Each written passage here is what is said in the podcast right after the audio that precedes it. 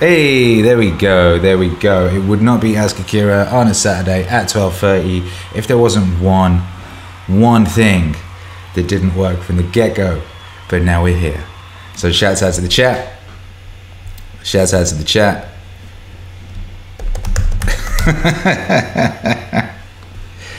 and uh, now it should be working.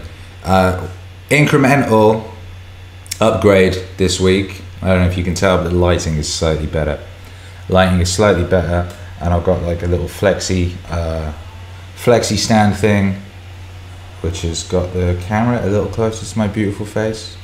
Yeah, yeah. So there you go. Anyway, yeah. What would I do without you guys? Huh? What would I do without you guys? I'd be sat here talking in silence for an hour, like a goon of some kind. But uh, yeah. How is everybody? Where is everybody? What is going on? Where are you? We need to know that. That's important. I'm in Los Angeles. It's a beautiful day to be alive. It was autumn this week for like two days, and now it's gone back to being summer. I don't know how that works. I don't know how it can turn into autumn and be cold and rainy, and then it goes right back to being summer. It's very, very odd, but I do like it. So Napsion in the chat says, "Looks like you're in heaven." Yes, yes, I think I might be. I think I might be. Um, I'm in a beautiful house with beautiful palm trees, and uh, my beautiful wife is wearing a face mask, and uh, I think she's cleaning. It's pretty civilized. What are you doing, darling? What are you up to? She's cleaning out the fridge. Amazing, amazing. How about that? Uh, Hercules has been ill. He's had a fever. Poor little Hercules. He had a fever. Uh, I was in the studio on Thursday, I think it was, and uh, they ring me up. Hercules and wifey, they ring me up. Dada, when are you coming home, Dada? Mm. Oh no. So uh, I hopped on my scooter, pew, pew, pew, racing back from downtown Los Angeles to uh, West Hollywood. That's like a 10 mile, 10 mile route. I've been doing it on this e-scooter. I really, really love my e-scooter, man. It really opened up Los Angeles to me it just really opened up the whole city in a way because you know I don't have a car, and um, you know I'd get Ubers or I'd get on the metro, you know. But you always feel like a prisoner. You're in a metal box. You know you're not you don't really you're not really in control of where you're going. Even if you're driving a car, due to the nature of traffic in Los Angeles, you just sat there a prisoner of traffic. But on the e-scooter, you're free. The traffic's all gridded up. You can zip in and out the cars. You can hop up on a sidewalk or whatever, you know, you, you're just free, the wind in your hair, like this beautiful city unfolding before you. Somehow, serendipitously enough, on my way into the studio, the sun, it's like the sunrise. On my way back, it's the sunset. So I'm like riding into this beautiful vaporwave painting, you know, it's amazing. Uh, listening to uh, John Vervaeke and his Awakening from the Meaning Crisis. So I've got John Vervaeke whispering sweet nothings in my ear pum pum, just right in through the city, feeling so free, so free. Only problem is, is some of the cars they don't like you being there. They're like, they think it's their road and their road alone. And I, I know this shit because I used to ride a bicycle in London. It was the same there, man. They'd like certain people in cars. They think it should only be cars on the road, and uh, they actively try and kill you. They want. They're like they actively try and like swerve and fuck you up and shit. So you have to watch out for that. There's a bit of that, and I was having a bit of that on the way home uh, at this one section. This one section on the final third of my journey. So I hop on the pavement. Uh, I got my light on. It's night. I can see like half a mile in front of me. I can see there's no one there. So I think that's cool. But the fucking the roads and the pavements in Los Angeles are really, really are. You know, people are always like, uh, "Oh, we need the government," because like who's going to fix the roads? Well, I would say that Los Angeles roads are a great argument for zero government because the roads are appalling. it's like, well, if you can't get the roads right, like, what can you do? Anyway, there's like a giant, like jutting, like six inches of concrete just raised up, and it comes at me, and it's like I can't avoid it. I can't swerve left. That would be going into traffic. Can't go right. That would uh, put me uh, over like a bridge. I'm at a bridge bit. So I just hit the thing, and I go, like a flying smash into the pavement. This wrist takes the brunt of it, so the wrist has been kind of booked. And uh, I was really lucky, man. I didn't get thrown into the road. I got thrown sort of just into the pavement to the right hand side. And uh, yeah, it smashed up my arm a bit and my knee and shit. And uh, my beautiful scooter, God bless her, her neck snapped. Her neck snapped in two. God bless her. We will fix it. We will fix it. I resolved. I resolved there and then. I would fix her or I would avenge her. And um, turns out I can fix her. I found a spare part on Amazon. Boom. So yeah. But um, Joshua Tran says, "What e-scooter do you have?" I have a uh, Mac Wheel scooter that I got from Amazon for three hundred and seventy dollars, and uh, it's already provided its value ten times over. It certainly has. Now they're not quite there yet. They're not quite there yet. My wife made a great observation last night. She's like, basically, this e-scooter thing is the closest we've come so far to the Back to the Future hoverboard dream. It's like going in that direction it's like we're not there yet, but this is we're moving in that direction. That's what the e-scooter thing is. The e-scooter and the uh, the those little using these things with like one wheel. It's like a platform and one wheel. I saw the guy from LMFAO. What's his face? Waifool or something. Uh, I saw him riding one of those, holding an iPad, FaceTiming his mom or some shit. oh man, he's a funny guy. hey, what up, Synapsia? Thank you for the super chat. I said, here's for some health. Hey, bless you. Bless you. yeah, I'm cool. I'm cool. Um, Racco, the Don, what are your thoughts on Jesus? Uh, yeah, I would say he's a righteous dude. He's a righteous dude. I just got to the bit of um, of John Vervaeke's Meaning Crisis where he's talking about uh, Stoics, the Stoics and the Christians, Stoicism and Christianity, and the kind of what they've got in common. And he's talking about logos and shit. It's sick, sick. Good old meaning crisis. It's one of my favorite things about this whole Scootery thing is just getting to listen to like two episodes of the Meaning Crisis every day. It's so good. Oh my god! If you haven't listened to it, you really should. Uh, I really recommend it. It's great. It's like a, it's like a history of consciousness. It's kind of a, it's it's it's it's like a history of humanity, a history of human consciousness, a history of thought, a history of critical thought. It's like in sequence goes through how we got here, and kind of I guess the idea is his his thesis or whatever is that um, that we're suffering some kind of meaning crisis here in the West, and it's like what can we do to overcome that? It's because we've been there before. He detailed in one I was listening to a couple of days ago about how after Alexander the Great uh, there was kind of like a meaning crisis because uh, Alexander the Great died like when he was 33, and he didn't he didn't have shit set up. So like his generals warred amongst themselves, uh, and that meant that you know the territories all got split up between like four warring dudes. And no, you're like one minute you're in like Rome, and next minute you're in Spain or something. You don't know where you are culturally. Like, you lose your home. What did he call it? What's the word? Uh, the domicide, domicide, yeah, like the death of one's home, the lack of one's home, that connection to where you came from. You know, like when you wake up one day and like suddenly people, your people are speaking different languages and worshiping different gods and shit like that. It's like you have this disconnect. There's this little little meaning crisis. It's interesting shit. Anyway, anyway, yeah, and I'm kind of like, you know, there's so much I want to sample in this goddamn thing. It's very tricky. I've uh, I'll be scooting along. Ah, shit, I want to sample that. Stop. Make a little note of the time. Blah blah blah. I got fucking hundreds of them by this point. My God. Uh, Michael Boyery. Boyery says Duncan, Tr- Duncan Trussellwave. I love Duncan Trussell. That's that's uh, that's another righteous droog right there. He's definitely a righteous droog. He's a very interesting cat. We've had a few exchanges on Twitter, and uh, there's definitely some stuff of his that I've heard that would work so yeah, that could well happen. That could well happen. Hey, where is everybody? I need to where you know where you're at. We haven't done our ritual. We need to do our ritual so we can get this thing cracking. Also, I apologize for like my messy beard. I, I didn't uh, oil it yet. So yeah, I'm a bit of a mess, but like I'm not too bad. I'm okay. I'm okay. Um, I'm okay. Right. Yeah, what's going on? Synapsian says he's got Meaning Wave playing on one speaker and this podcast on the other. Yo, that's multitasking at a fucking powerful level. Proud of you. Proud of you. Uh, Synapse said, love that Guqin music. Guqin? Guqin? Yeah. Thanks, man. Thanks. Lots of people saying we can't hear you. That was from earlier. All right. What up to Gregory and young 10 year old Charles in South Carolina? What up, Michael in Portland? What up, Synapsian in Texas, Canyon Lake?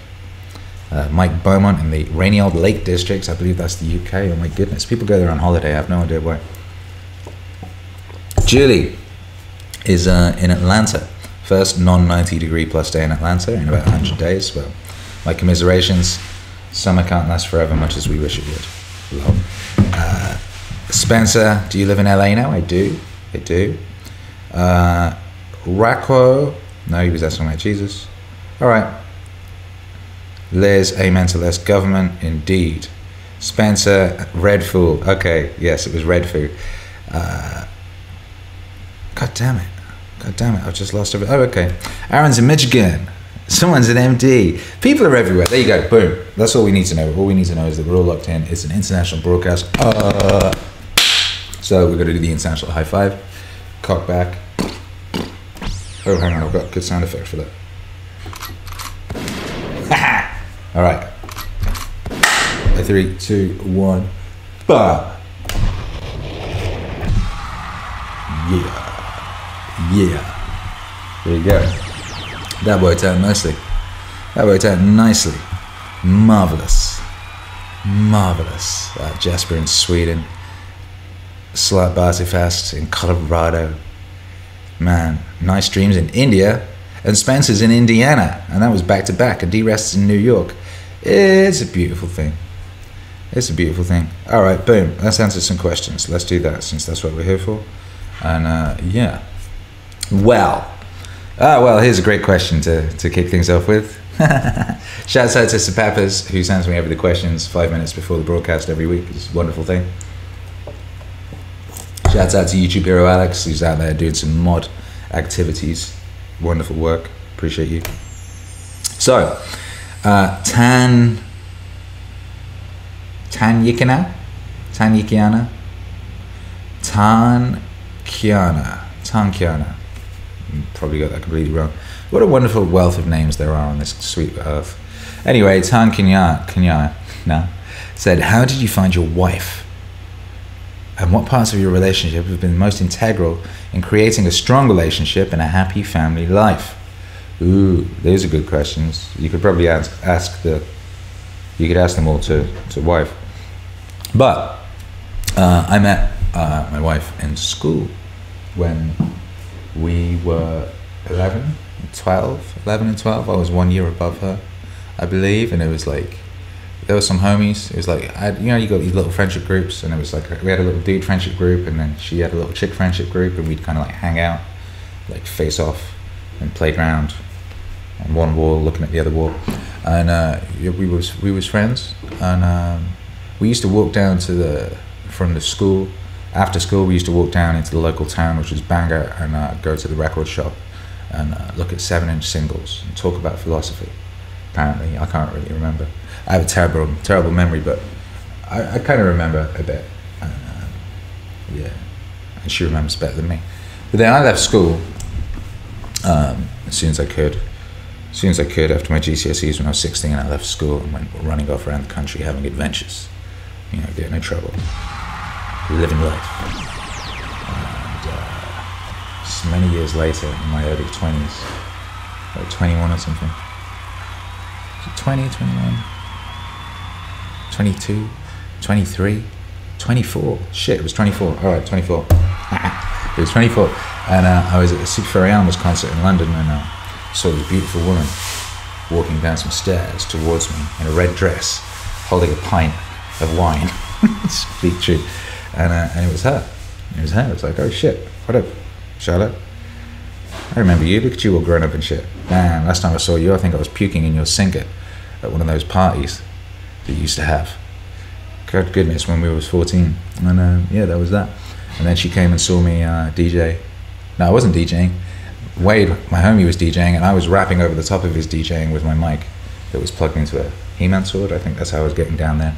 I was like rapping over uh, Johnny Cash loops and shit of that nature. And uh, obviously, she was very impressed by this. It was like, wow, look at this. He's a rock star. Oh my goodness. And uh, yeah, and then we've been together ever since, pretty much. That's basically it. Uh, shit, what's that like? 12 years ago? 13, 14 years ago? And we got married in uh, 2011, I think. When did we get married? Oh, she's gone. I think it was 2011. But yeah. So it's really it's been really great for me because uh, you know I didn't have to deal with like Facebook dating or any of that sort of business and like uh, you know um, I can always tell how old how long we've been together because her sister fell pregnant and when we were uh, courting. And uh, I was the first person to babysit that little girl Sophie God bless her. She's a wonderful child. And uh, we're flying them out to spend Christmas with us. I'm very excited, and uh, Sophie's a teenager now. She had a teenager, so like when when Charlotte and I got together, she didn't exist, you know, and then she did exist. And now she's a young teenager, and uh, she like apparently she follows Tom Holland on Instagram. Charlotte noticed because she looked at Tom Holland's Instagram and saw that little little Sophie had been leaving likes on all his pictures, which is very cute, very cute. Um, but yeah, what were you saying? What parts of your relationship have been the most integral in creating a strong relationship and a happy family life? Well, well, maybe I should ask Charlotte. Charlotte, wife. Right, don't know where she is. Anyway, well, maybe we can ask her another time. But um, what would I say the most integral? Well, you know, we're we're very um, honest with each other and. Um, sometimes in a way that maybe you don't want to be because it's uncomfortable. And you know we've kind of resolved to tell each other when the other one is not living up to uh, you know what they were supposed to be living up to. That type of thing.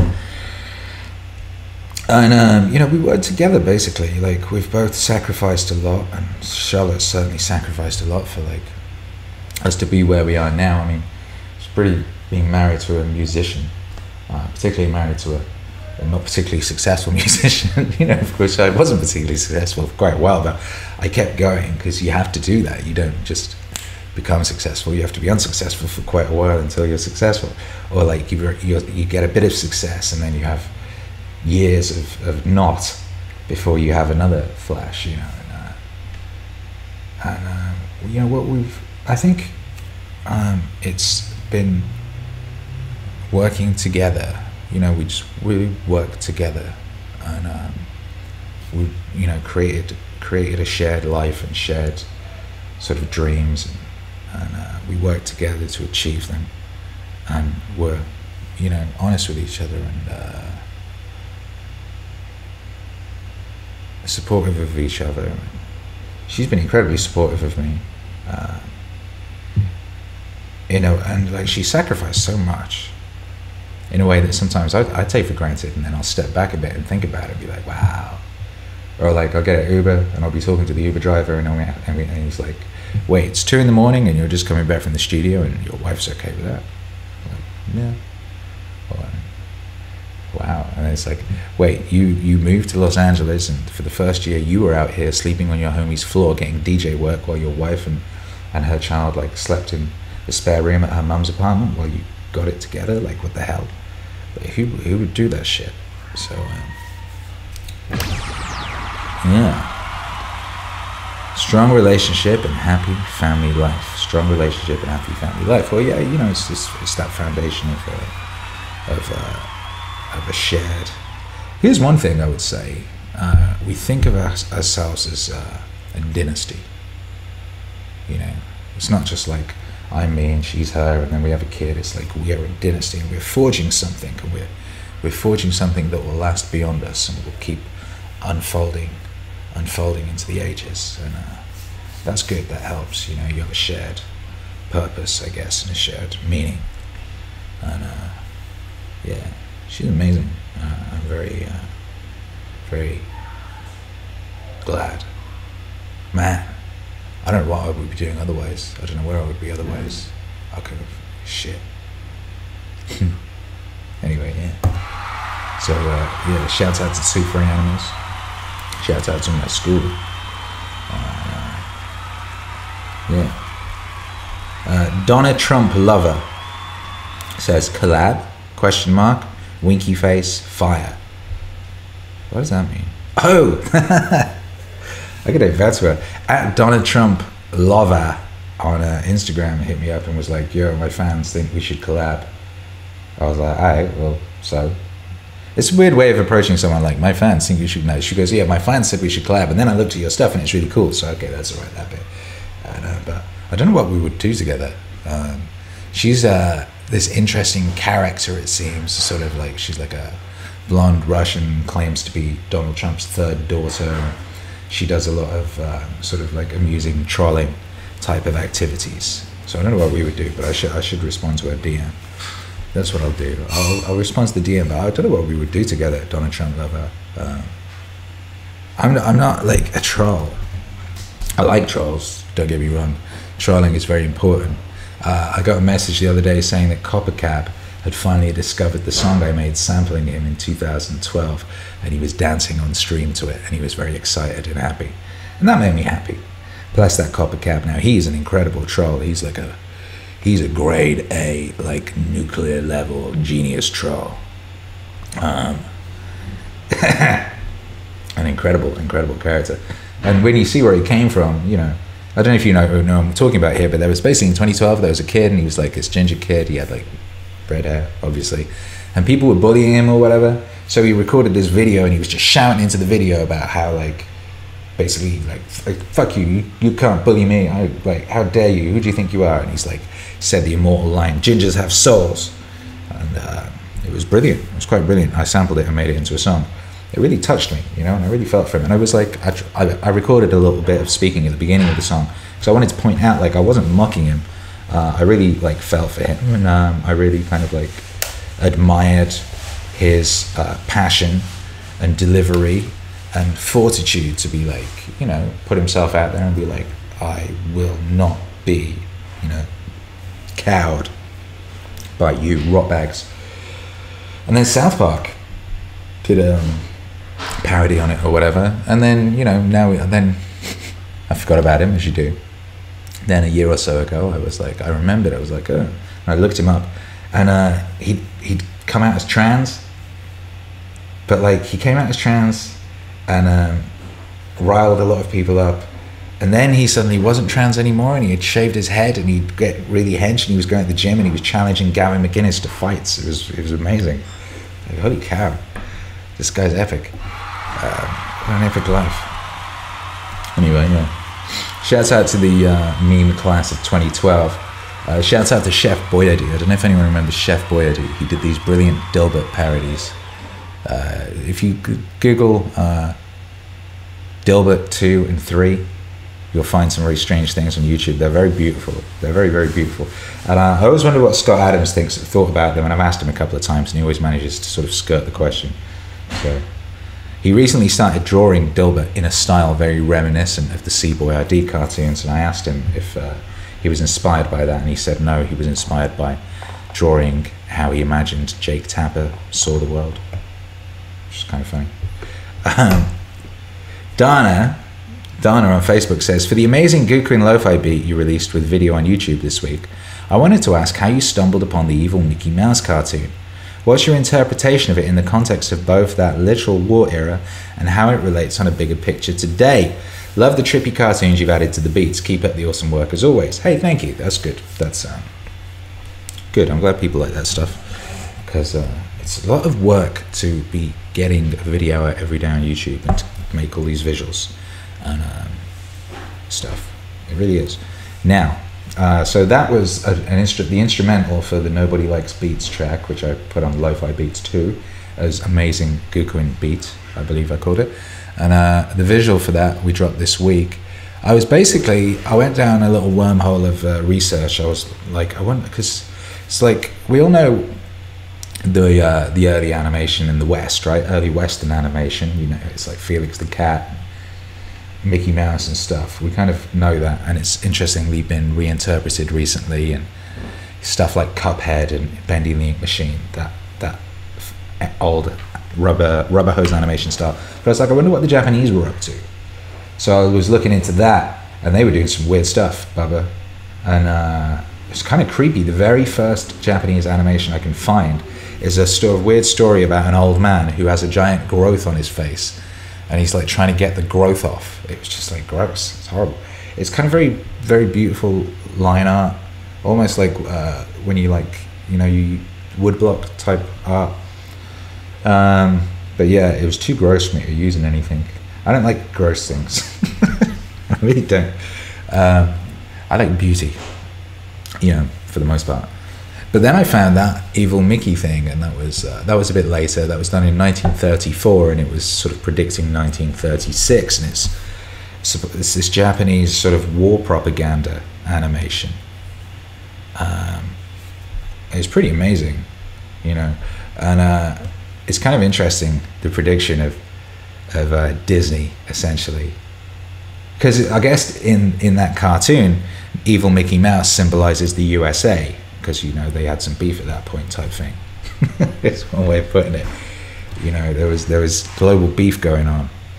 Uh, I always think about that Norm Macdonald bit. He's talking about like Germany. He's like Germany started a war with the world the whole world, and they nearly won. It's like, you know, why is Germany still allowed to exist? Because they did that twice. yeah, and uh, you know, some would argue that they're doing it again now, sneakily via the EU. Hmm. Hmm. You know. Um, but yeah, so that animation, and it's this this. If you haven't seen it, I dropped it this week on Wednesday, I think.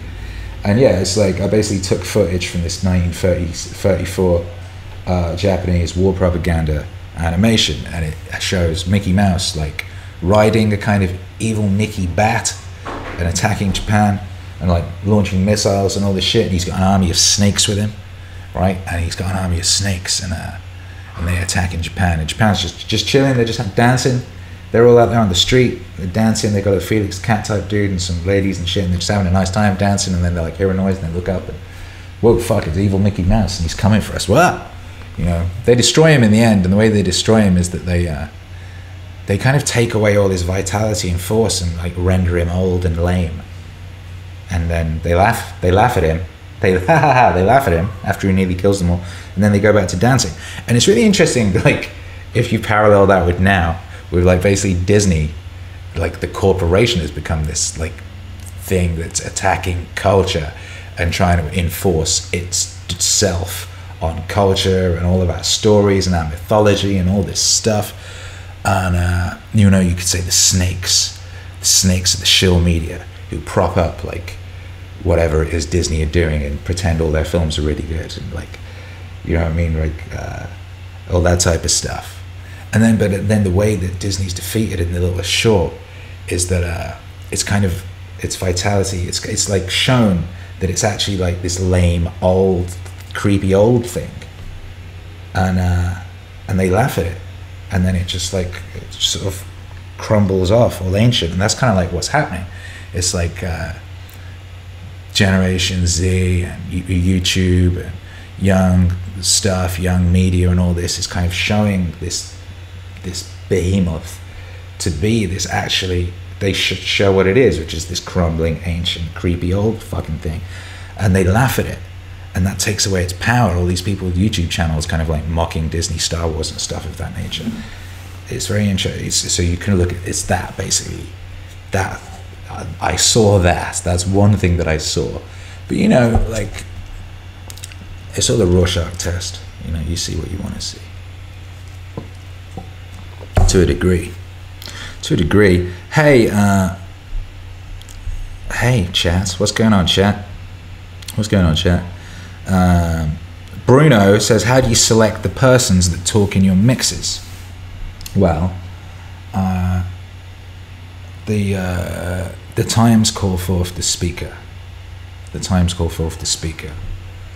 You know, so um, I, don't, I don't even select him half the time. It's like that's the right person for right now, and that's the right person for what the message that needs to be told right now. And I have this, you know, overarching story I'm telling with the thing there's a journey of it. And so it's like, all right, this Rebel Wisdom, those guys, they're very, they're what they're doing is um, they're documenting the emerging conversation. Is I think how they put it. So it's like there's people and they're they're trying to make sense of this new world that's unfurling quicker than we can understand it. So uh, what they're doing is tracking the conversation. That's what they're doing. You know, and um, what I'm doing is, um, what, how would I put it? It's like there is an emerging conversation. There's an emerging, well, there's an emerging consciousness, an emerging conversation. We're undergoing change. We're being born. All of this, and there are stories, and there are there is speech that can help us to uh, understand this and navigate it and be prepared for it. Um, you know, so that's what that's what we're up to. So I would be like, okay, well, this concept, we kind of need to understand this concept well and integrate it and understand it. So let me find someone who's talking about it, or the best person who can, the person who can best describe it, and that can best be put into pop song format, so that we can integrate it and uh, and move forward. So it's kind of like that. And then sometimes I'll just hear some shit and be like, oh my god, that's dope. I need to sample that. Quite often. and then sometimes they, they cross, you know, sometimes I'll be like, man, I kind of want to I want to talk about this issue, and then something will present itself. It's perfect. Um, Mushroom Wobbit says in your JBP interview, you mentioned hyperproductivity and zone inhabitation, and I wanted to know if you could elaborate on how to do that, since I have a lot I need to do in a short amount of time. well, uh, I've talked about this quite a lot recently, so I think the last, if you go back in the Ask Akira archive from the past couple of episodes, like um, within the last five or whatever, I've talked about that quite a lot. And um, so go back and listen to those, and if there's anything more you want to know, come back. We could talk about it more. Maybe I need to do some very specific, like how to, like videos. But we have talked about that quite a lot. So get on that. But you know, uh, the core principle is uh, get in the zone first. You've got to get in the zone, and uh, then you don't leave.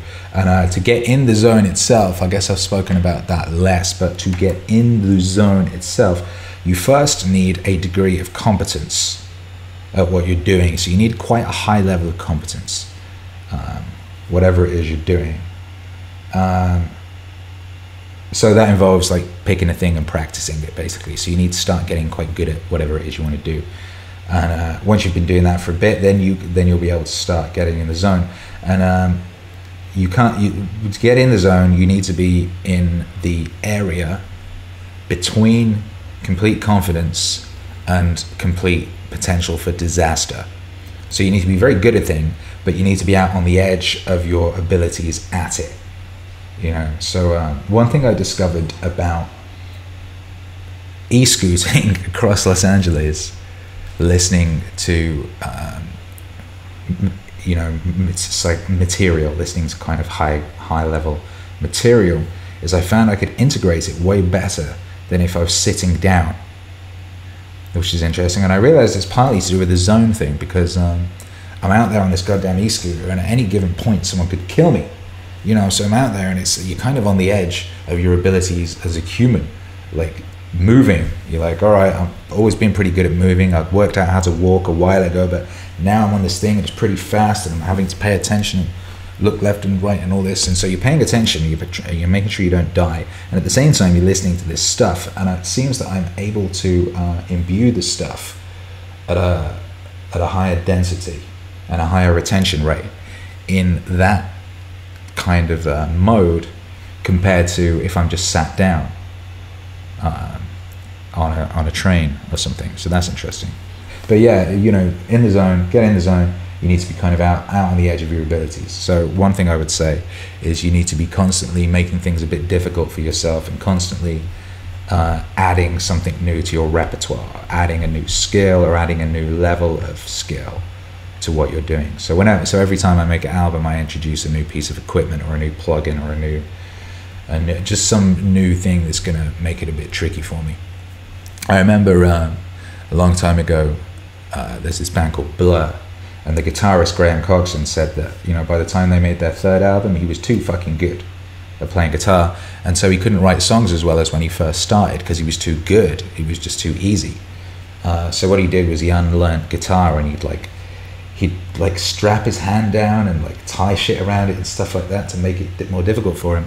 And uh, he made song, and in that process, he made song two, which was their biggest song. That ended up being their biggest song. So I always thought that was interesting. Ryan says, "What do you think about an album dedicated to flow states?" Yes, that's one of the things I want to do. Um, so I'm I'm still you know working on understanding it better, and I need to read some more stuff and listen to more, some more people. But I'm I'm going down some interesting rabbit holes, and I've been uh, bookmarking some really good bits of information. So that's definitely something uh, that would be useful. Chris Genevieve says, Hey Akira, I'd like to use one of your JBP tracks in a documentary film. I think it's very appropriate for the film, and I'd love to get your permission. Where do I send you the information about this? Well, you can send me an email. Uh, what's the best email? Uh, would be uh, Letitia S. Jones at gmail.com. So that's the email that's on my Twitter and it's in Facebook and stuff. That's the best email. I'll write it in the chat now.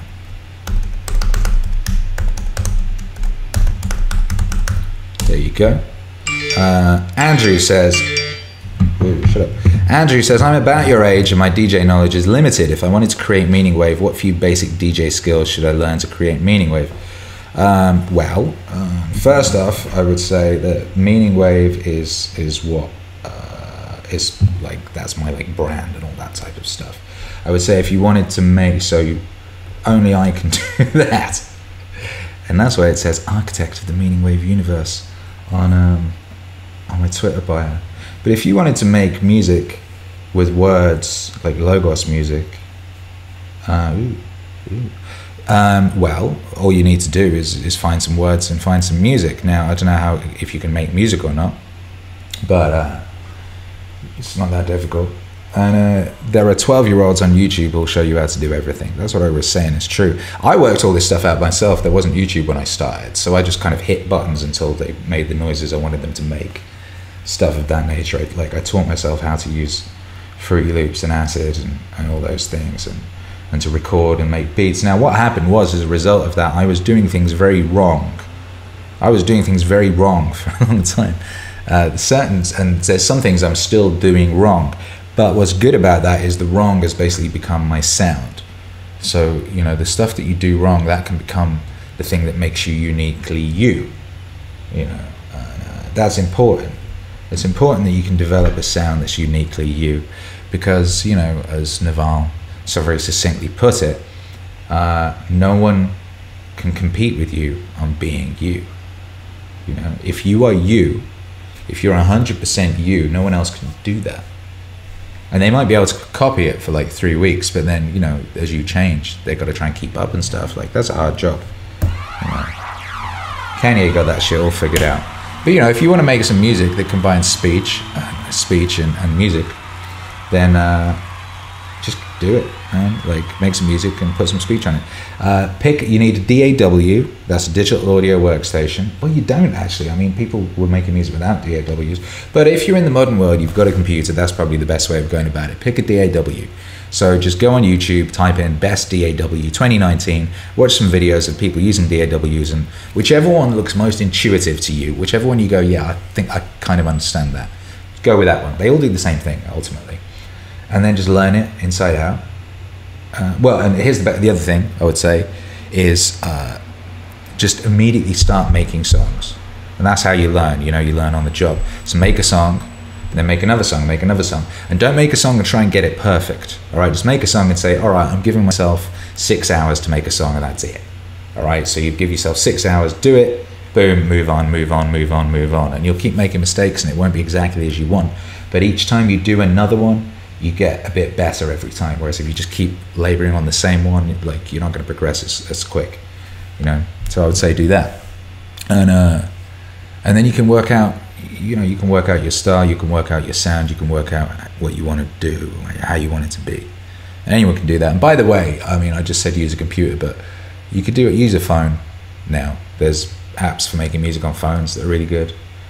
Like there's so many ways you can make music in in uh, 2019 it's fucking amazing so yeah just start man just start just start um, okay joseph ira says i like what you're saying bro well yeah. Oh, he says they call it walking on the razor's edge in Tantra. Try to get more energy and don't lose it. Yeah, it's a bit like a computer game thing. Like you be, uh, you really pick up energy out there. You know, you go out there on the edge thing and bzzz, it's all crackling and shit, and you can pick that up and you can harness it and you can have it and you can keep it. You keep moving with it. You know, and the more you do that, the more it works. And uh, yeah, now, Come Come Jane, what a lovely name. Says, can you give us some thoughts about how you composed your music, what inspired you, extra, etc. Huh, huh, huh man, this week, it's very different for every different thing. Sometimes I wake up with a melody in my head from a dream. And uh, sometimes uh, things pop into my head as I'm walking around. Sometimes I hear things and I want to sample them, or, or they, they give me ideas for something I want to do. there's, there's so many methods and ways. And like I said, I try and switch it up for each project I do. So I'm starting a new project right now. And uh, I couldn't sleep on Wednesday. And I realized, oh shit, for this one, I really need to take it back to the essence. I need to. I haven't been sampling like records for years, years and years and years. And what I used to do when I started, and it was so joyful. The way I started, I remember I had a song called "All I Need Is a Beat and a Sample," because that's what I, the way I would do it. I would just sample a little loop from something, and I'd have a beat, and I'd put them together, then a rap on the top, have a song. It's like wow, it's so magical. Me and my homie Bird Dog, who was my DJ, we used to play a game where we'd go to a charity store and uh, we'd just like blind buy 10 records and we'd take them back to the crib and uh, we'd smoke some weed. And then we just dropped the needle on the record and wherever it hit we had to sample from that point and that would be the beginning of the song. And we made so much dope stuff that way. Um, like limits putting limits on yourself always creates interesting shit. Um, anyway so i had this epiphany at like 3 a.m on wednesday. I was like oh shit i need to reintroduce like records to my thing and like going and buying old records and finding weird old sounds. Um, so I did. I put, put, a, I put a record player on my desk and hooked it up to my big knob, and it worked perfectly. I went out and bought a stack of records. But oh, here's what happened. I had this vision in my head of what I wanted it to sound like, the sound I wanted, and the sound was this kind of like old orchestral Hawaiian sort of tropical strings from like 1958 type vibe with dusty record crackle and just a feeling of just like blissful and sort of sweet nostalgia, but like in a in a really optimistic sort of fashion. It was very specific. And I had this stack of records in my studio that I nearly threw away last week. Cause it's like, well, I've got this stack of old records that I bought years ago when I was doing a similar experiment. Anyway, the top record I picked up, it was called Caribbean Cruise. I was like, oh, this is interesting. This is kind of cool and I drop it on the record player and I just drop the needle and the needle hits the start of track two and it was the exact sound I wanted. It was the exact sound I wanted. I couldn't fucking believe it. I had like every fucking hair on on me like stood on end and I just got like this fucking insane like all, all over body chill. It was crazy. And uh, I instantly like sampled it in Serato Sample, which is a new piece of software. I, I decided that's the new piece of software I figured I'd implement and try out. Put that in and uh, immediately found these perfect little like cue point chops and sort of triggered those and played those and it sounded amazing. I played some drums over the top. The first thing I did was perfect. It was so magical. So yeah, uh, that's one way I've been composing stuff recent, this week. Uh, WMIV says, You've said that you hear melodies in people's speech, which makes me curious if you ever see certain colors when you hear certain sounds thank you for the great music and inspiration. Yeah, I do, I do, and uh, I just used to think that was was universal, but apparently it's not the case. Not everybody does, but yeah, I do. So I group um, I group all my sounds by color when I'm working, and I have them all colored because I kind of always saw them in a certain kind of color frequency. And uh, my wife was asking me the other day. I use these pad instruments with like you know 100 pads on them. She's like, "How do you know what the fuck each one is?" And uh, part of what I do is I have color coding systems, so I know what things are. But yeah, I do. Um, I do uh, see certain sounds in certain colors and certain shapes of certain audio frequencies uh, have color and shape to them. And, uh, yeah, which is helpful for organizational purposes and working out where things go. Uh, Yufu Yugfua says you recently talked a lot about synchronicities. What do you think about deja vu? Do you have it sometimes, or do you manage to avoid it by always doing new things? Yeah, I don't know about deja vu. Um, I, know, I know people that had it. Um, I've only had it. I think what it is, it's where you like. I've been here before, right? Um, I've had like a couple of like weird future flashes where I've sort of seen the future, and I had that weird experience where um, when I was a kid and um, I was uh, after school, I went down Lower Bangor and um, I suddenly saw everything that had ever been in that one space and ever would be all at once, which was kind of odd. Like the buildings when they were short and when they were tall, and the people when they were stood here and when they were over there, and then as they were born, type thing, like trailing off like sort of worms. Um, but I don't know what that is, and it only happened that one time. So yeah, I don't know. I mean, I do always, I do try and be doing new things as much as possible, but very quickly, new things become not new things. You have to be really switching things up fast. Humans adapt so quickly. Um, Inferno 0806, Meaning Wave featuring Bob Ross. Duh. Megadeth. We were talking about that last night. Uh, yeah. Maybe more Stan Lee and Jack Kirby. That would be nice. That would be nice. I love them both. I love them both. So yeah, I wouldn't be surprised if any of those things happened. Frankly, I would not. Dinah says I have whole movies in my head when I listen to music, when I look at a photo, when I read. When I was in kindergarten, I got reprimanded for daydreaming. Nowadays, they would shot me full of drugs. Yeah. Well, you want to probably stay away from those schools, I would say. Stay away from those schools and keep on daydreaming, baby. Keep on daydreaming. There's really good Calvin and Hobbes about that. Um, two more V's, my guy. Says, since you started the hyperproductivity experiment, did you ever have longer, more extreme phases of depression or general negative vibes plaguing you? Actually, no, the opposite. The opposite has been the case. I've had very little of that since. Um, very little. I've had like maybe one. I used to call it funk. I used to get it like once a month or something. We'd have to ask my wife how often I got it. But I'd get it and it'd be like for a few days or whatever. I'd just be like, mm. like it'd be very difficult to see the good. But yeah, maybe it was because I kicked off phase two of the hyperproductivity experiment with the, with the release of the Jocko album and the good single. And that's just been there. Excuse me. I've gone full blown on weights. That's just been there ever since. So that always kicks in. The old yeah, the old good.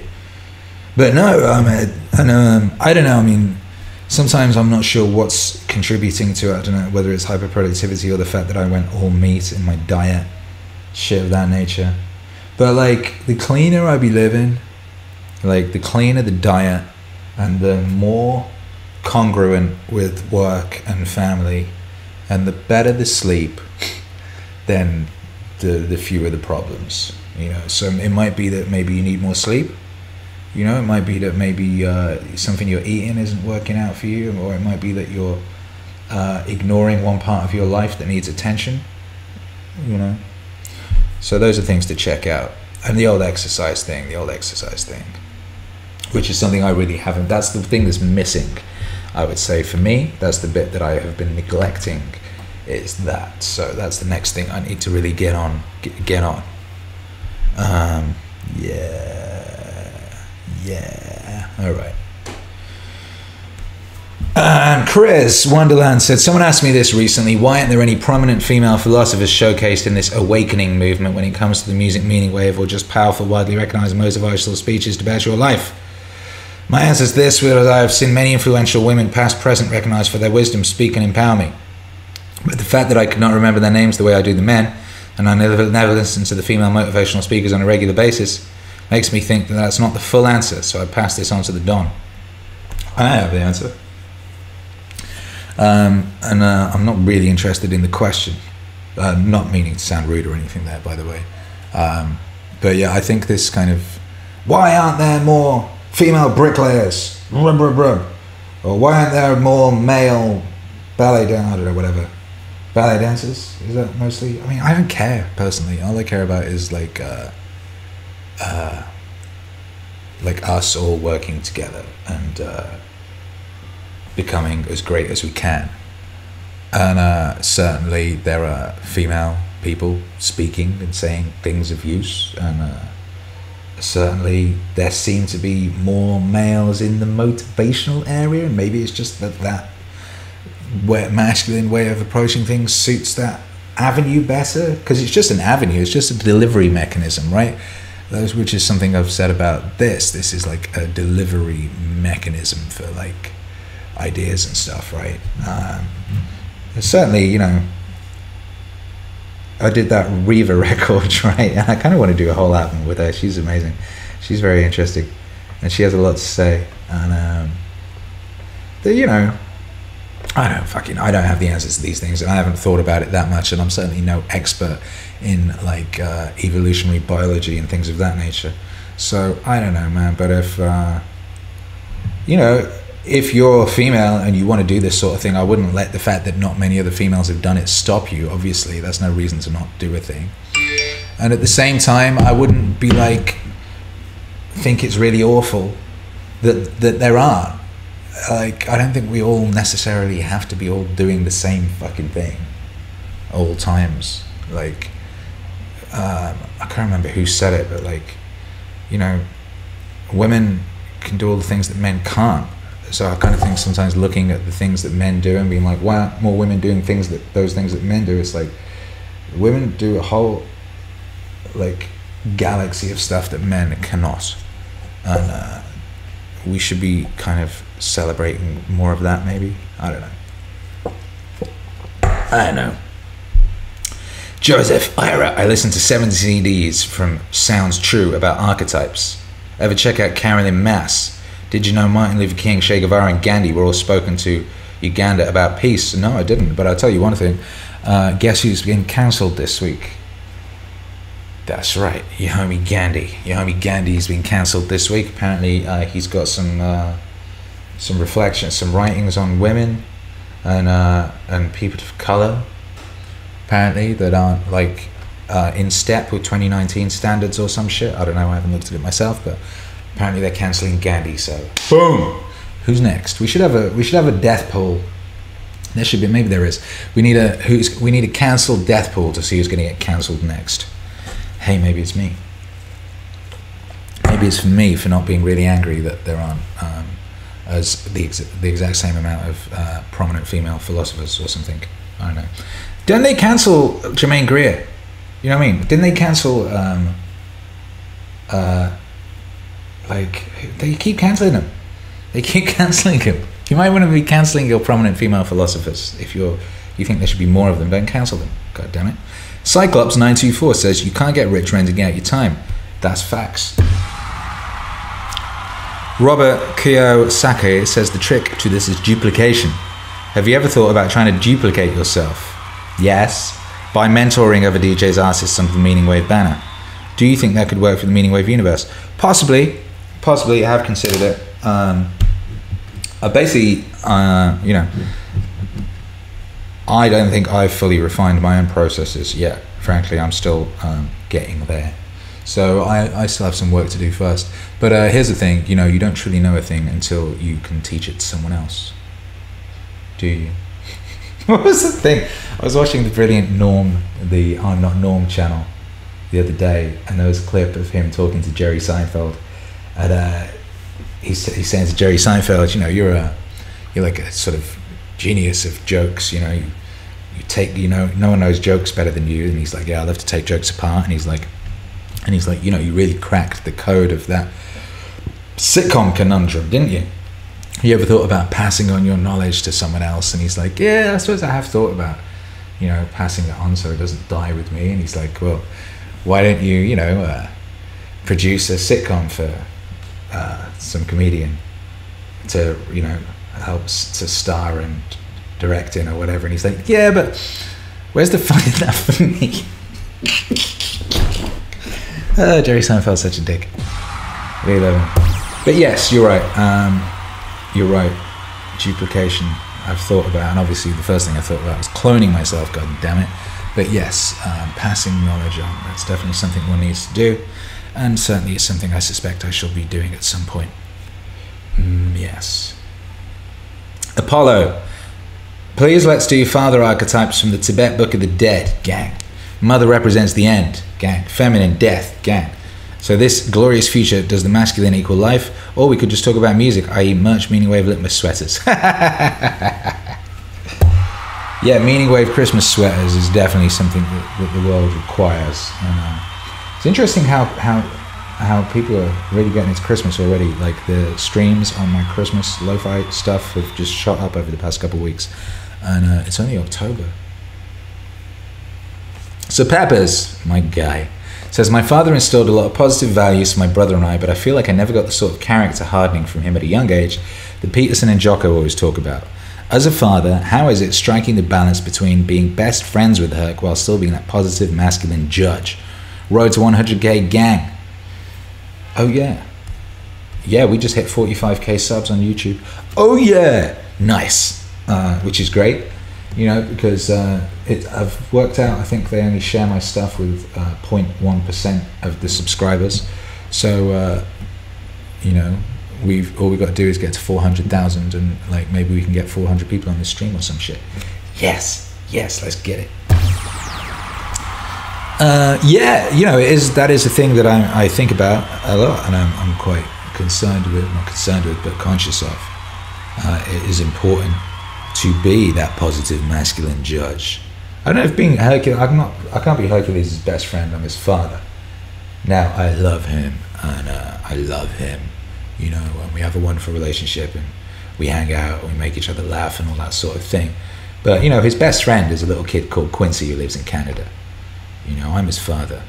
So, and I have to, you know, uh, do that. And sometimes that's a thing that me and Charlotte, my his mother, might sometimes maybe not immediately agree on, whatever. Sometimes she might think that I'm too harsh, perhaps, or or too judgmental, or whatever. And I think I'm like, well, that's what I'm supposed to do. And then then I think maybe that was a little too harsh, maybe, or maybe not harsh enough, or whatever. You know, it's a constant balancing thing, and it's a thing that you that I'm really paying attention to. And uh, here's the thing: what I want, what I try and let Hercules know, is that I want not just the best for him, but I want him to be the best for everything else. So if he's not being the best version of himself, then I've got to I've got to point that out and pull that up at him, and I need to expect that. And like sometimes that that means that I have to be stern with him when I would much rather like laugh or have a joke or whatever.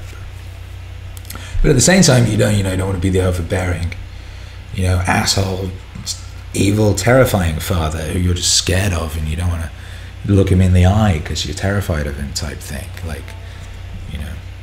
Anyway, Logic Bear, June Wave Two, yes. Jade and JBP Father Instrumentals, yeah, I finished those yesterday. They're in the system uh, to be released on September 26th. I believe I'm trying out a different distributor for that record just to see how that goes. Uh, it's important to not have all one's eggs in one basket in this modern world. When a particularly violent bit of sunspot activity could wipe out a bunch of hard drives, when a particularly violent bit of ideological possessed, possessed activity could wipe out your Twitter account or whatever it is, you know. So, yeah, that's another thing I would suggest people do. Diversify your income streams, diversify your um, avenues of distribution, whatever you're up to. Definitely do that. Uh, at 1804. When Jordan gets well and goes back on tour, he can introduce the lecture with some meaning wave. That's right. It nearly happened once. It's nearly happened twice, actually. Twice. Twice that nearly happened in real life. Um, oh shit, Sir Peppers was talking about Spotify, not YouTube. Yeah, yeah, Spotify is the fucking promised land. Spotify we're on uh, 95,000 separate listeners a month right now. So we're nearly on 100,000 listeners a month, which is really fucking cool. Really cool. Homeless Gavin McInnes, do you miss England? No. There you go. There's your answer. I do. I do miss my nan, and like you know, there's some other people in England that I'd quite like to see. I spoke about this last week. I miss, you know, I miss seeing some of my homies like Big Nasty. Yeah, I haven't seen my dad for five years. That's crazy. Um, yeah.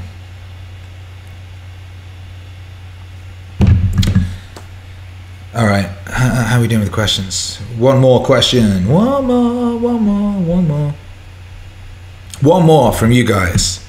Limited content and finite concepts is more Joey Diaz wave. I'd love to. Uh, I just got to get permission from Joey Diaz to release the stuff officially. And uh, I've emailed him, I haven't heard back yet. Um, I got, yeah, anyway. Dude Guy McPants, thank you for the super chat. Says, in part because of your music, JBP and Jonathan Haidt, my wife and I took the plunge became parents. Our son is three months old. Wanted to say thanks. Well, she. Well, she. I think you are gonna get this noise. That's for you. That's for you. Proud of you. Proud of you. You know, um, one of the most one of the nastiest, ugliest, most horrifying memes going around these days is this meme that somehow to save the world, what you need to do is not have kids, when in fact the opposite is the truth. The very opposite is the truth.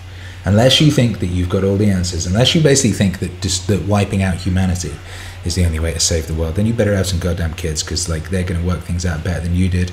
That that you can't do it all. You don't have all the psychotechnology necessary to overcome the problems that present us. So you better have some kids because if you don't have kids, that will be left to someone else to have the kids, and the other people having kids might be some unthinking, uh, incongruent, um, unsorted motherfuckers with messy ass rooms, you know. So like, you better have some goddamn kids, and you better goddamn raise them well, you know, because uh, we need them, man. We need them because uh, we've got a lot left to do. We haven't even been born yet as a species. We've got a lot of good, useful shit to do out there in the cosmos. We've got to get out there. So we need we need you, we need your kids, and we need their kids, and we need their kids, and that's what we need. We need the opposite of what these creepy, evil, anti-human Mormons are proposing. Morons, not Mormons. Shouts out to the Mormons. Morons are proposing. And uh, shout out to whoever it was who went up at that um, Alexandria Ocasio Cortez town hall thing day before yesterday uh, and suggested eating babies. That was so good. That was so funny. It was such perfect satire. And it was so concerning to me that like 95% of my Twitter feed thought it was real. So it was obviously just brilliant, brilliant, perfect satire. Obviously. She said that thing about even if we nuke all the Russians, there will still be too many people on the planet. and uh, it was very telling that nobody said you're you're insane and wrong. they were like, yes, you know, we do have problems. We do need less people and blah, blah, blah. It's like you fucking creepy morons creepy anti-human morons. Shouts out to Elon Musk. Elon Musk has been doing some like epic stuff this week. That's dope. So shouts out to him. Yeah, just actually just to finish that thought. So like 95% of my feed that were talking about that eat the babies thing thought it was real and they were like on whichever side of the political spectrum they're on, it seemed to like feed their pre-existing opinions and they were very happy to run with it uncritically, which was slightly concerning. But then I was like, ah, all right, so I'm a bit disappointed with all these people who are running with it. But then I was like, who isn't saying anything? And then it's like most of the people that I really respect didn't weren't saying anything about it. And increasingly, it seems to me that you can kind of tell the smart people by like what they're not saying rather than what they are saying. And well, maybe that's always been the case. But um, yeah, people like like I always say about Twitter and social media in general, it's really good dojo for training yourself in the arts of non-reaction.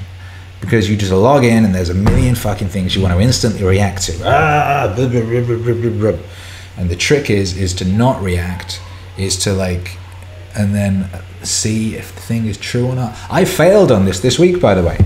I failed on it. I actually tweeted something that I hadn't like researched well enough or whatever, and that was kind of an emotional reaction. It was my first fail of the year.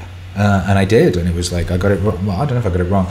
Uh, here's what happened. This let this be an educational story of of, um, of uh, thinking about bias, cognitive bias. What's the word? Anyway, basically, I, I've been out scooting with Herc, and there's these adverts for this new Addams Family movie, right? These billboards, and I'm instantly annoyed because they've the fathers now. They've the. They're it's animated. Is an animated 3D Addams Family, and the father is fat right? He's overweight. And my memory of him from like the, the last movie I saw on the TV show that he was trim and he was cool and he was a good dancer and him and his wife were really in love with each other and very passionate and that was like the central thing of that family. And then I see uh, Hercules shows me the trailer because he's quite excited about this movie because it combines some things he likes: uh, animation, creepiness, gothy things, uh, horror, and um, I'm looking at this trailer, and the father's barely in it, and he's kind of seems to be sidelined, and he's overweight, and then they show a poster at the end of the trailer. And uh, in the picture, the trailer, the, the mother is in the middle, and she's got the daughter there and the son there, and the the overweight father's over on the side. And I'm like, they literally sidelined the father. And I'm like, God damn it, these fuckers, like all this culture, they're just sidelining fathers and not no positive male role models and da da da da da, because that's basically true. That's what you're seeing all over the place. So I'm like, uh, goddamn Addams family, and I did a few Google, I did a little Google just to check that the previous incarnations were as I remembered, and they were. So I was like, all right. So I tweeted a thing about it. I was like, Hollywood, Hollywood hastening its own demise. Look what they're doing, literal sidelining of the father or whatever. Then a few people pointed out, Darick Robertson was one of them, who's the uh, co-creator of The Boys and Transmetropolitan, who's a lovely guy who I, I hung out with uh, in Vegas a few years ago. And he's like, the original source material that Addams Family is based on, that's basically exactly what the guy looked like. And the poster is a recreation of the first TV show poster. Look, see, that's all it is. Like, it's a homage. I was like, oh shit, look at me, my fucking, my confirmation bias just led me into instantly thinking the worst of this, because that's what I'm coming to expect, and led me into tweeting something into the world that was not useful. And I thought about it, and I actually debated tweeting it with my wife, because I run everything through this is it useful filter. And I decided that, well, you know, it is useful for people to be aware that there is this kind of like sort of agenda to sort of like uh, put out these negative images of fathers out there because there does seem to be. I mean, it's kind of undeniable. But in this particular instance, I could be wrong. Now we'll see. Maybe the movie comes out and my initial feeling was my gut was right. Maybe it wasn't. But what I did there was I did not follow my own rules. I did not stick strongly enough to my own code, and I fell into my own trap of cognitive bias by believing uh, that thing. So yeah. So you know constantly learning, constantly reevaluating, and just constantly paying attention. And so you can see when you fuck up. That's that's key. That's key, baby. All right, Joseph says teacher's done. You know, I try. I'll be trying to, I'm trying to learn. I'll be trying to learn. I'll be trying to pass stuff on. Right? That's what you do. Uh, Adam, June, when you're coming out to Chicago, you know, book them. They will come. Someone wants me out in Chicago. Uh, yeah, book me, book me. But I will. Yeah, when when we're in the touring process, definitely come to Chicago. Chicago is one of my top cities on Spotify. I think it's number two or three of pe- the amount of people in the city who listen to listen to the music. So yeah, shout out to Chicago. Shout out to Chicago.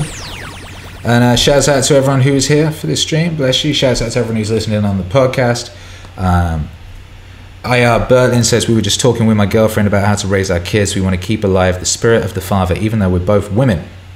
We decided that we want our kids to call me dad. Hey, well, God bless you. God bless you, and uh, good luck. Best of luck. It's not difficult. I'm sorry, it is difficult. It's not easy. It's not easy at all. Uh, it's not easy in the most typical of circumstances, and it's certainly not easy in untypical circumstances. But that you are paying attention and cognizant and considering these things already uh, suggests that you're likely to do uh, better than many. So, good luck. Good luck. Uh, yeah, yeah, yeah. All right, boom. I got to get out of it. I got to get out of it. Uh, thank you to everyone who's logged in. Uh, we'll be here tomorrow for the live DJ stream. We'll be doing a special live DJ set tomorrow. Uh, I think I did a community tab asking people what kind of mixes they want to hear. So let me know about that. Um, still waiting for ThinkSpot to be fully set up. They're now saying to me the 30th. I'll let you know as soon as that's ready. Um, I'm we're shooting some video stuff for them with them uh, the week after next. But anyway, I'll let you know what's going on with all that as it's going on. Uh, JBP Wave Father, the new album is out now. We've got some dog videos dropping this week. Uh, we've got a mix, we've got a behind the scenes thing, a couple of music videos. Uh, the JBP Wave uh, Clean Up Your Room 9 instrumentals are out on the 26th. Um, new album is in production. Keep an eye on my Instagram story for behind the scenes. I try and post things on the YouTube story as well, but having to repost the same stuff, sometimes I just don't have time. So the Instagram story is the best place for behind the scenes stuff. Uh, join the Discord, buy or Sander, any more JBP mixes. I literally just dropped an album. You, you hungry, hungry sorts. There will be more. Don't worry, there will be more. There's much, so much more to come. So much more to come. Um, yeah. And, you know, stay in touch. Let me know what you want to hear. Let me know what you're looking forward to. You can reach me on all of the streams, the channels, the platforms, the avenues. I'll be on Twitter, I'll be on Instagram. Uh, you can uh, download all the mixes uh, on Patreon and Subscribestar. If you're supporting over there, you can get all the mixes. Uh, meaningwave.com is getting ready to launch. Um, what else do you need to know? Go join the Discord, that's cool. Discord's a wavy place. Um, yeah. Yeah. Uh, Adam Jun, thoughts on Yeezy's comments about rap music's dark targeting, tonality targeting the pelvic chakra, and his Sunday service comment that he's only making gospel from now on. Well, uh, that is. Uh, you know, he's a genius. I've told you, he sees the way that culture is going, he's ahead of shit. And as I've also told you, we are approaching peak dark in 2020, summer 2020. My calculations put it there and then we're swinging back in the other direction. Kanye is positioning himself ahead of the curve as he literally always has his entire career because he's a smart he's a smart genius. That's what he is. All right, he's a what did he call himself? A functional genius or something? Or was that Trump? I don't know. but he is. Uh, Corey, collaboration with Melody Sheep. I don't know Melody Sheep. Um, hook me up. Hook me up. Uh, anyway, I'm answering questions again when I said I was leaving. So, boom, I'm going. Be here tomorrow night for the live stream. And uh, yeah, look after yourselves, look after each other. And uh, yeah, thank you for being here. Splash.